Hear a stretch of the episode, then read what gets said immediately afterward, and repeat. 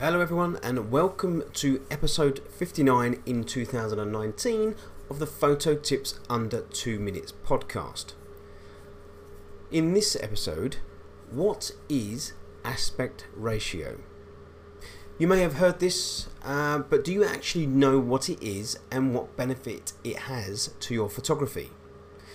Aspect ratio is the relationship between the width and height of a picture which describe the proportions of an image format or a photograph. The aspect ratio of most DSLRs is 3 to 2, while on most other digital cameras it's 4 to 3. So why does this matter? It matters because it has an impact on the composure of your shots, which is pretty important.